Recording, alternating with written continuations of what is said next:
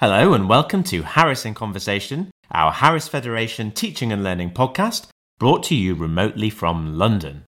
Our series aims to bring important and relevant teaching and learning conversations to you, whether you're a frontline teacher, a school leader, an educational enthusiast, or you just clicked on this by mistake.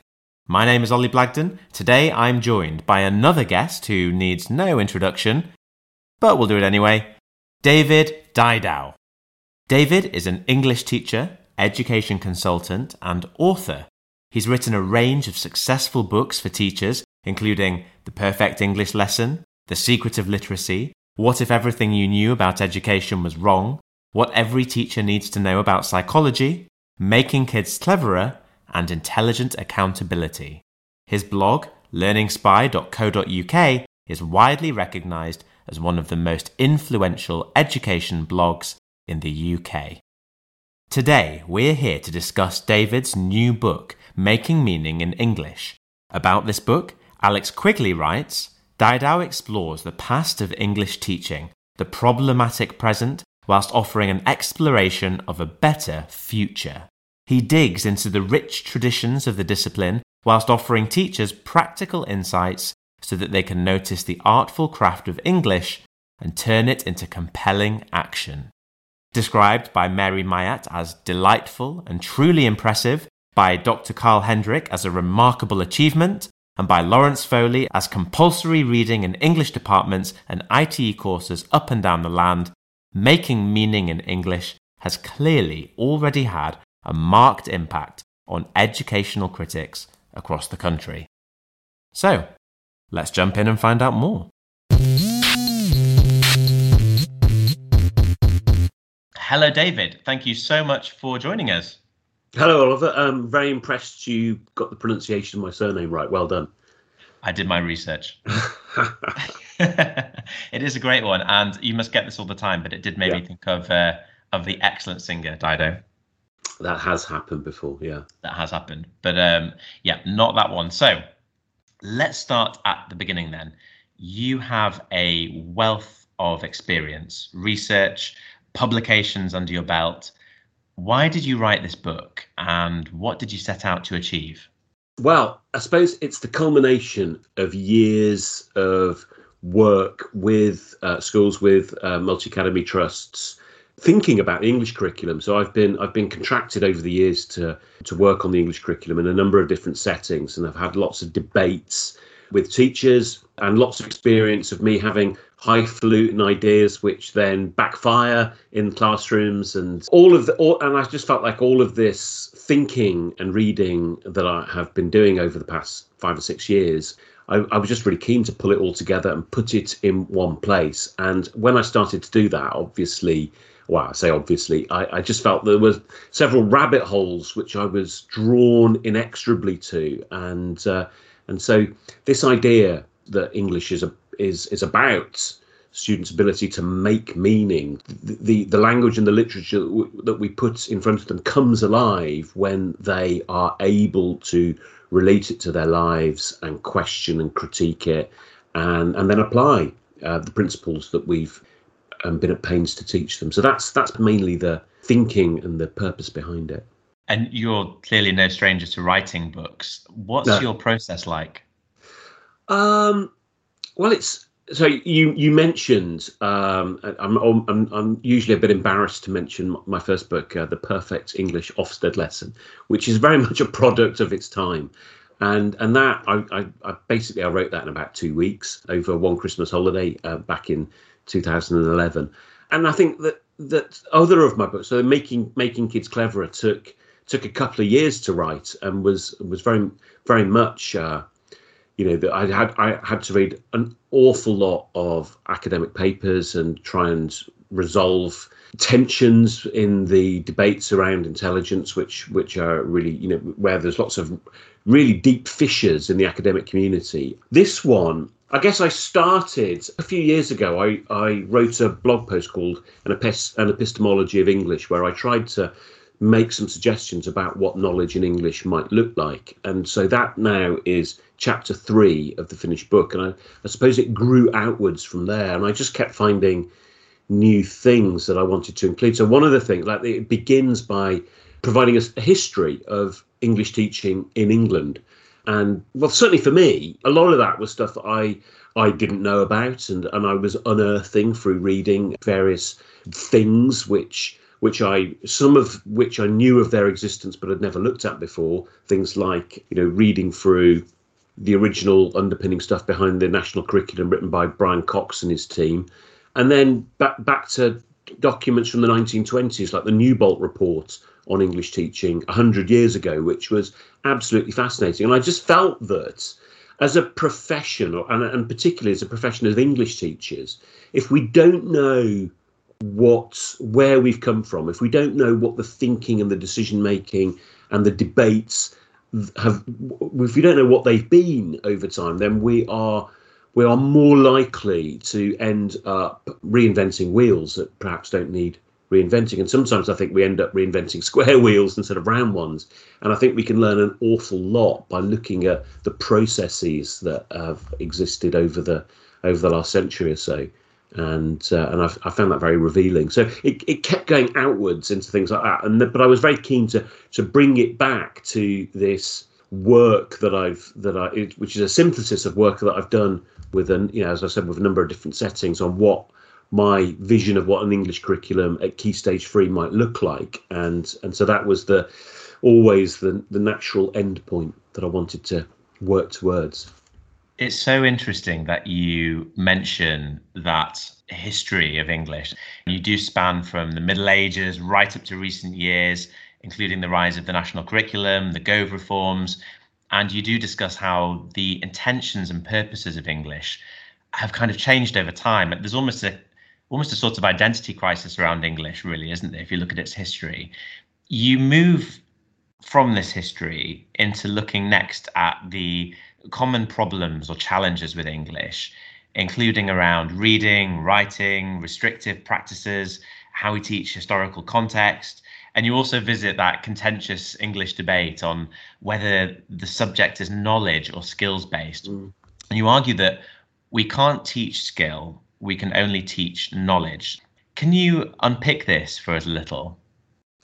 Yeah, I think the, the heart of this is that, that as English teachers, we have acquired skill. We are we are skilled practitioners and and we are able, you know, we can we have the skill of writing essays and, and being able to approach text analytically and all sorts of other things. And and so it seems to us, as people who possess these skills, that it must be possible to teach them to, to someone that doesn't possess them. That makes superficially, that makes tremendous sense. Of course, you would expect that to be the case.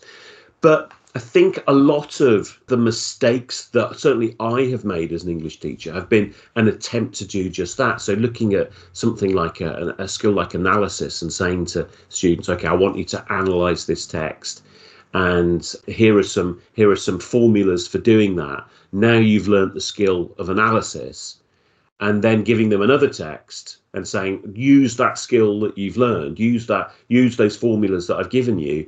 And because they don't know anything about the new text they're unable to do it. I think that things like inference and analysis and evaluation these are products of of knowledge. They're expressions of what we know rather than skills that can be discreetly taught in isolation and which transfer between the different areas of study in a subject like English. Even something like reading, that you, you know that obviously that's a skill you can just read or you can't read. If again, if you don't know the specific vocabulary in a text if you don't possess the, the, the requisite background knowledge to make sense of what you're reading, then it becomes extremely difficult. Um, just to be difficult in the in the in the book, I, I use the example of, of Joyce's Finnegans Wake and present a sort of short extract from that and just say, look, it doesn't matter how how skilled you are as an English teacher, if you don't know much or anything about Finnegans Wake, then you're not going to be able to apply any of those skills that you think you have. And that you, as an English teacher, trying to analyze Finnegans Wake is not dissimilar, perhaps, from a student faced with Dr. Jekyll and Mr. Hyde, or, or, or A Christmas Carol, or A Midsummer Night's Dream, and and being on the outside and being presented with a text from which there appears no way in. And to give that, to give students ways in, they need to know lots and lots and lots of things. And so we we teach them those things, that knowledge, and then we give them opportunities to practice the application of that knowledge. and and the sort of the, the, the formula that I suggest is that skill is knowledge plus practice and you know knowledge in itself is insufficient you can't simply know something you have to practice again and again and again at applying it in different ways and through that process eventually skill is acquired I think you encapsulate that argument really well when you give the example of a full stop at one point as well. Right. Would you mind just talking us through that briefly? Yeah. The thing with full stops is that you can say to a child, this is a full stop, and they come at the end of a sentence and uh, now you know what a full stop is. So when you write make sure you put full stops in. And and you know and, and that's a caricature because obviously teachers especially in primary school go into a lot more depth than that. And then some children produce writing which has full stops in the correct place and some children don't. And i think it's what what what happens for us as teachers is we think okay so you know i taught that really well and i know i did because some of the kids have learned it and some of them haven't. And that's prob- and that's on them you know there what can you do with some you know some kids just struggle to get stuff. And i think that what's what's difficult for us is that some children because of their social advantages and they have a wide experience of reading and writing that other children don't possess. And so that when we teach them something it's it's like they possess the equivalent of intellectual velcro. And that information sticks really really easily to all of the prior knowledge that they have. And they pick up things really quickly. And that's incredibly gratifying for us as teachers. And then the children that don't possess those ad- advantages obviously the the kind of minimal and incomplete descriptions that we've given are insufficient and so they don't pick up what we've told them to do because they don't know enough things that are necessary to know in order to activate the information about what a full stop is and how to use it and I think I, have I've certainly done this myself. You know, we I, have looked at certain kids and gone, oh, you know, I despair. Like, what what can I do with with students who are who seem to have so little ability in English? Uh, and actually, what I've learned over the years is uh, that I need to try and work out all of the things that I know that make the knowledge of the full stop possible to to use and apply, because and you've and I, you know let me know if you've experienced this yourself oliver but you can set up exercises where you say to children okay so here's a passage of text and there are no full stops in it and i want you to put in the full stops where you think they are. And most often kids can do that even if even if then they produce some writing and they don't use full stops correctly or maybe a better example of this is the capital letters. I talk in the book about the capital letter problem that children possess the knowledge of what a capital letter is and where they should go, proper nouns, beginning of sentences, but then don't use them. And so there are, I draw a distinction between knowledge problems and habit problems, and that they need to be treated differently. If you've got a, a habit problem, there's not really much benefit from saying to students, this is you know here's here's the knowledge you need because they already have it. They just haven't had enough practice or haven't had the correct practice at applying it. And that's that's what they need in order to get out of the habit of not applying what they know in a in a in too small a context if that makes sense yeah it does i found that part really interesting to read that notion of practice being actually quite a harmful exercise when it's not done correctly. Yeah, you're right, and Oliver. This is something that I, you know, I see in my, you know, working life, visiting schools, that looking at children's exercise books, that they get they get hours and hours and hours of practice at writing, but the writing they're often producing is mediocre at best. And what they're not doing is practicing great writing. Who's that benefiting? If you're practicing doing substandard writing, then you're getting better at substandard writing. And I think I think that's something that we find it very difficult to acknowledge as a profession. Two other common challenges you outline for English are what you call cargo cult writing and the history lesson problem. And I have to say that these two really spoke to me. What are these issues and why can they be so unhelpful?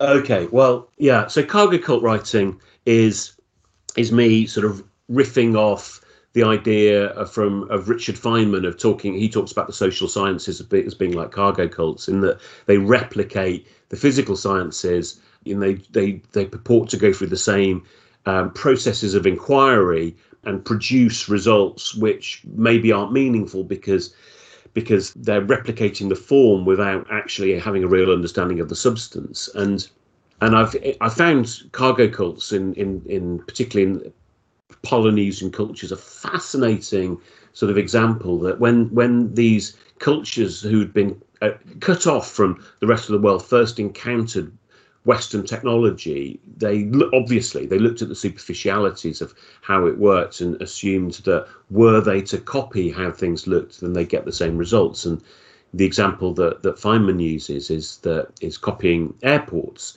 so that, that some of these Polynesian, Melanesian cultures, they saw like American marine bases being built on their islands and planes landing, and they thought, well, if we build something that looks like that, then we'll get cargo delivered to us as well. And so they they actually went through the process of building these think structures out of um, local materials. And obviously enough, uh, even though they they'd done a reasonably thorough job of trying to replicate the structures, obviously enough, these these cargo cults died out because no planes ever landed because the the people in question just just had no conception of global geopolitics and everything else that they needed to know in order for cargo to arrive at an airport.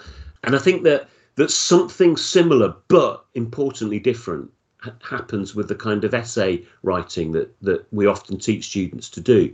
We teach them to use these structures like P or Peel or Peter or you know all of these other variants where we're, we're showing them how to make a point and how to collect evidence and how to analyze that evidence. And, and so we put all of this effort in our lessons into replicating something that approximates an academic essay. And students spend a lot of time practicing that typically in, in, in many settings. And so they can they can they can do that. They can replicate something that has the form of an academic essay. But when we actually read them, um, you know, you you sometimes find examples of student writing where they say things like Macbeth is ambitious. He says he has no spur to prick the sides of his intent, but am faulting ambition, and this shows that he's ambitious. And you're, you know, you as a teacher, you're thinking, okay, yeah, you've you've got the structure, but my goodness, you know, there's something serious missing here. And what you know, children are producing these things that are essentially cargo cult essays they're basically made of twigs and the planes aren't landing. But because the planes in this in this analogy and are not real, the planes landing is kids getting marks and and so it's like the the argument I was making about the teaching of full stops earlier that some kids, kids from more socially advantaged backgrounds, are more likely to be able to apply that kind of teaching and bring in a wider knowledge of the world, which means that the essays that they end up writing are closer approximations to academic essays, whereas the, the children from more deprived backgrounds only have what we give them in school and are, and are really cut adrift, producing, you know, these ersatz essays and, uh, and and and doing really really badly as a result.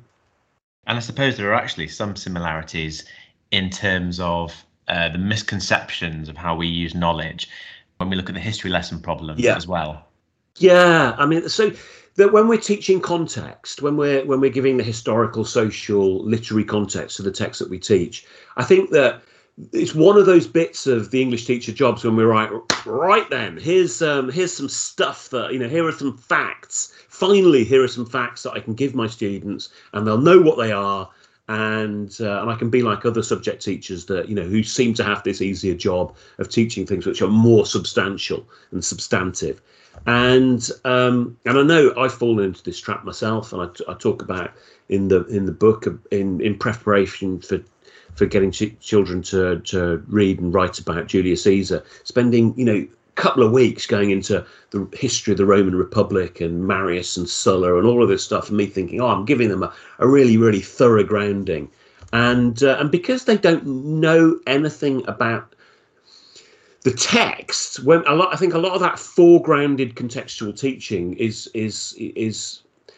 probably not right to say pearls before swine but it is it is seed scattered on on barren soil because the children don't have enough understanding to sort of make sense and apply it. And by the time we get to the text itself, um, the, the, the, the context and the text seem very, very separate. And so when we look at students who make sweeping statements like, um, you know, women in Shakespeare's time all had to, you know, do the cooking and the cleaning, and uh, and so Lady Macbeth is very un- unusual because she didn't.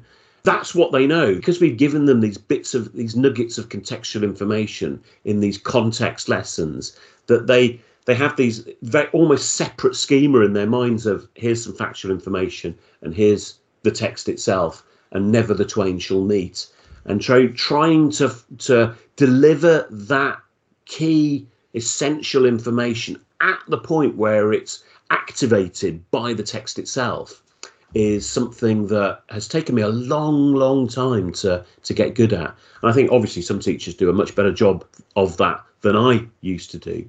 Um, but I think that we are encouraged by some of the, the recent trends and movements in English. So things like the knowledge organizer, which I don't think is a bad thing per se, but I think it's often used unthinkingly to collect together lots and lots of factual information which we can give to students and go memorize that, learn that.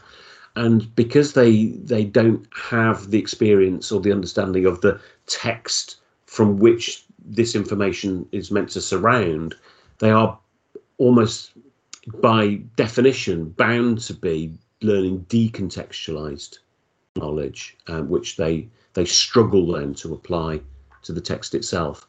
So I guess the best way of avoiding the history lesson problem is not to teach history lessons, to teach English lessons, which are rooted in in literature and language, and then to supplement that where necessary and where where purposeful with the context that that brings it to, further to life. Moving now into the main part of the book, you right. present the reader with six overlapping disciplinary areas that are essentials, I suppose, for helping us to make meaning in English. You devote a chapter to each of these and break them down in such an informative and practical way. What are these six categories and how did you arrive at them? So, the six categories, and they were so a metaphor, argument, story, and pattern were the, the first four.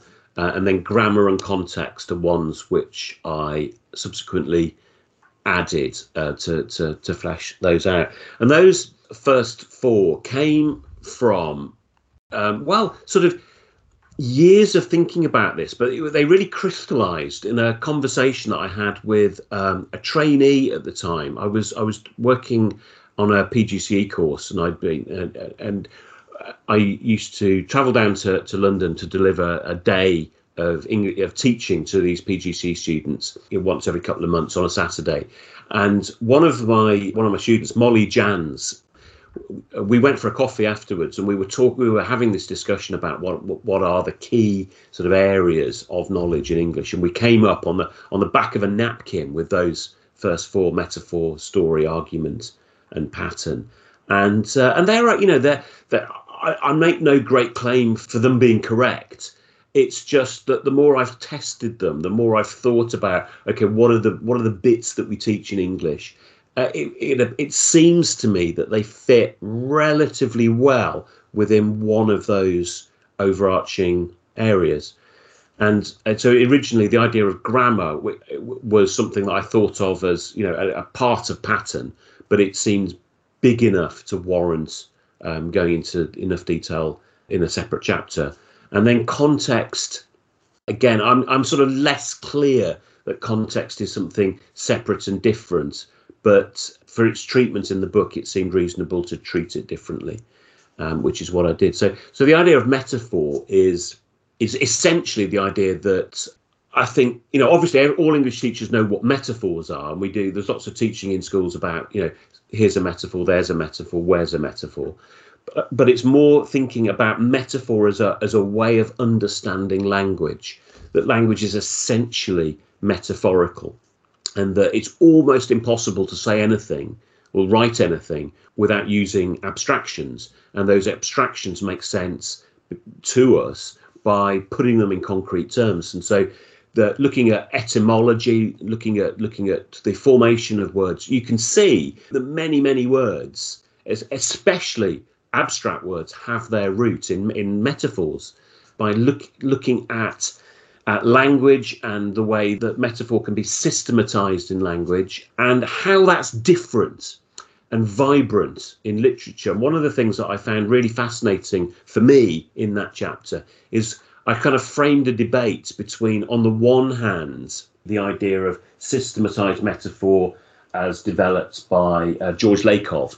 And on the other hand, um, one of my intellectual heroes, Michael Oakeshott, who in his essay uh, "The Voice of Poetry in the Conversation of Mankind," sort of really rejects the idea that that systematic metaphors work in the same way in in poetry, in literature, and that that he he says that almost those those symbolic systematized meanings have to be rejected for literary metaphors to come to life. And so, by writing that chapter, I'm not suggesting that this is necessarily the substance of what English teachers should be doing in lessons with, you know, students in year seven or anything like that. It's it's more that having that debate, having that wider understanding of metaphor, I think helps us as teachers to think about the the instruction that we're giving teachers and to think uh, students and to think about the the lessons that we're putting together and to move beyond metaphor spotting to metaphor appreciation, and um, and that's very much what that chapter's about. And then the the second is story, which is all of the the concepts which underpin the idea of narrative, and with you know characterization, setting, plots, narratology, theme, all of these different things, and sort of showing how they uh, how the concepts that that that lie within and, and between those different things are utilized to turn life into fiction and to really think about you know that on a naive level stories operate around us all of the time. We frame our own lives in stories but the stories that are studied in english are artful and consciously crafted and created using a set of techniques which has been which has been refined and honed over millennia. That was something I again I found hugely interesting. So pretty much anything that fits into the construction of a story fits into that chapter. And then there also needed to be something that looked at the the fact that, that a lot of writing, a lot of texts that we that we produce and study within the discipline are not about stories. They're about they're about arguments. They're about developing points of views and and and persuading an audience of that point of view. That was the the basis for the the idea of having argument as a as a separate chapter. And that looks at particularly looks at the at rhetoric as a set of things and also dialectic debate and conversation as another set of things and the, the relationship between those and how an understanding of those things can help us to, to both read, particularly read non-fiction, and to and to create it in ways which are more meaningful. And then pattern is I it was a very is a is a deliberate attempt not to talk about structure directly. I, I I wanted to say you know that that pattern contains structure but is slightly more than it, and that what's often discussed in the name of structure is perhaps too small to be genuinely as useful as it could be. So pattern is is all about the similarities and differences that help us appreciate and, and recognize art. That that when we're reading something and we and we feel satisfied with a turn of phrase, it's because of a pattern in the language, in the in the construction. The way we feel them is by is by consonance and dissonance, um, is is itch and scratch. This idea that we we see differences because of similarities, and so when there are disruptions, some disruptions are jarring and some are some are satisfying, and so they we can produce those through sound patterns and through syntactical patterns, uh, which is where grammar comes in. Uh, morphological patterns and, and as well as larger patterns within within novels and how the writing of particularly of extended fiction is about call and response it's about putting something out there and then doing something with it presenting the reader with an itch and then and then giving them the opportunity to scratch that itch and so that's more than just you know rhyme schemes or beginnings and ends or you know paragraphs it's it's a way of thinking about literature and language. So those are my those. Are, uh, does that? I've, I've, I've banged on a lot there, Oliver. So not at all. It's so interesting, and there's so much in there. You mentioned the pattern chapter that I, I found that particularly interesting. Really enjoyed your exploration of sound as well, uh, the, you know, the mm. research around that. I think you reference at one point Margaret Magnus's research. You're looking at phonetic differences between phrases. I think you mentioned at one point the differences between hush, be quiet, and shut up, and their yeah. varying impacts. That was brilliant one of the kind of bits of received wisdom we get, especially anyone who's done a language degree, um, is, you know that that on the one hand you've got Ferdinand de Saussure who's who says that you know the meanings of word you know, sign and signifier is arbitrary and there's there's no inherent meaning in the sounds themselves, and Magnus via well she she references Socrates and says you know Socrates was onto the right idea. He could see that actually sounds do contain meaning and her study has been to show that the, the, the meanings of the sounds themselves are far deeper and more powerful than semantic dictionary definitions. And that, for me, that was a just a glorious debate, which I've skated the surface of. Um, but it's something I knew nothing about before embarking on writing the book, and I just wanted to share it basically. To close the book, then, you provide the reader with a model curriculum for Key Stage 3 and yep. compelling advice on how we can connect the curriculum, as you put it. Along the way, you outline how we can assess the quality of an English curriculum, and you argue that broadly we should be asking ourselves two questions. One, is the curriculum powerful? And two, is it shared? how might these questions be useful for a leader who's perhaps reviewing their current curriculum?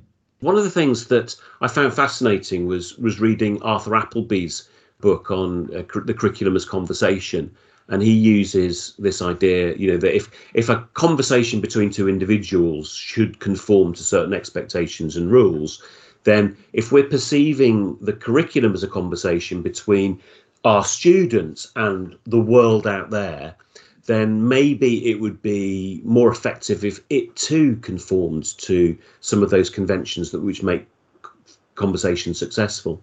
And so that the idea of powerful knowledge and shared knowledge is, uh, I think, part of that process. And because our subject is so vast, it's almost limitless what you could choose to include in an English curriculum, especially if you're if, as in Key Stage 3, you're not confined by examination specifications, uh, then you need to be able, I think, to hold up one choice against another choice and say, what are the costs and, and benefits relative to each other? So I could teach this and it would be great and the kids might really enjoy it, but I could teach that and they might really enjoy that as well. But is enjoyment the only metric we have for trying to judge what might be most most useful to teach? And so the idea of, of powerful knowledge is about these concepts metaphor, argument, story, and uh, and pattern, and the concepts contained within those big areas. And that if we're putting powerful concepts at the heart of an English curriculum, and we're uh, we're we're having those concepts lead the the choices of, for instance, texts that we're putting in front of children to read, then that is going to be potentially much, much more useful to them than having you know, arbitrarily choosing texts that we think they might like or enjoy or because they prepare them for the GCSE or, or whatever it is that goes into that. And then the idea of shared knowledge is that I'm very much in favour of education broadly, not just English, allowing children to have a seat at the table and to, to be able to participate in ongoing debates that we as a society now and in the past and in and other societies across the globe have considered important at different times and places and that and that if we're not consciously and deliberately thinking about their entitlement to take part in those conversations then that might lead us to make decisions which are suboptimal. Whereas if we're if we're looking at our choices, our text choices in particular, and thinking, how does this choice enable students to take part in a in a debate that otherwise they'd be excluded from? I think is a is a useful way for weighing up the different choices we could possibly make. I think the discussions and debates and critiquing in that chapter are incredibly powerful and useful for all teachers and heads of department when they're looking at how that curriculum should be constructed. So, finally, and slight change of tact here, in the spirit of celebrating those who have inspired us in education, David Didau, who was your favourite teacher at school and why? Ah, Mr. Birch six and a half feet tall, he had a massive spade beard. He used to wear these enormous Dr. Martin boots, size 13 boots. He was a terrifying figure to younger students. And and I was, I think it's fair to say that I was a reasonably disaffected student when I was at school. And for whatever reason, he saw something in me which he decided to nurture. And he took the time to encourage me to write as well as read and and took seriously my you know teenage nonsense. He just made me fall in love with the subject in a way that I've never fallen out of love with. It's a great sadness that he he's no longer with us. He he um, a few years after I, I left school he he you know I didn't know this at the time but he he suffered he was he had um, bipolar uh, disorder and he took his own life um, which you know it's an enormous sadness to me. I never took the opportunity or had the opportunity to go and tell him just how much he meant to me in not just at school but since. But yeah mr birch. And there's there's another english teacher. I'm sorry to sneak in but there's another english teacher that i put in my dedication to the book so partly dedicated to mr birch but also to a teacher called derek adams who was the is the most inspirational English teacher I've worked with. Again, he he's also no longer with us. I worked at a school where he taught at. He'd been he'd been there for thirty odd years, and he you know man and boy, and he taught everyone's mum, and you know he was a legend. And one of the things which I, I think more than anything else was the making of me as an English teacher is my classroom adjoined his. I would often, if I was didn't have a lesson, I would just have the door open and just listen to him teaching his class. You know, just just making notes on the on how he was doing it. And he he just had this incredible capacity. He had um, he would just quote extensively from from works of literature apropos of nothing. You know, he would just have this huge stock of of literature, and and he would he very much taught from the front, and he and the students, the children that he taught, were just blown away by how, you know, his love of English and his erudition and his insistence that everybody could achieve uh, really, really highly. And he was he was relentless in making them step up and do things that they didn't think they were capable of doing. And this was in a very deprived part of Weston-super-Mare. I don't know if you know it, um, but it's uh, it's not somewhere that's that's known for it, you know, for being leafy and lovely and he he he just took these kids by the scruff of the neck and made them as far as he was able made them made them excel. And uh, i've always tried to do my tiny tiny best to live up to uh, his reputation. So yeah those two. Gosh you know I, it's funny i always ask this question to people who come on and i think that's probably the most moving answer i've had yet. It's a good a good message there isn't there in um, certainly letting those people know yes. who've made that impact on us. Absolutely.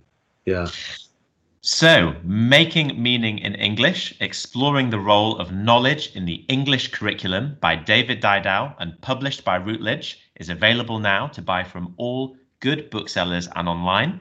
It's packed full of knowledge, raises important disciplinary challenges, and provides thoughtful solutions, and shares precise subject knowledge that every teacher will find invaluable in the classroom, no matter their experience.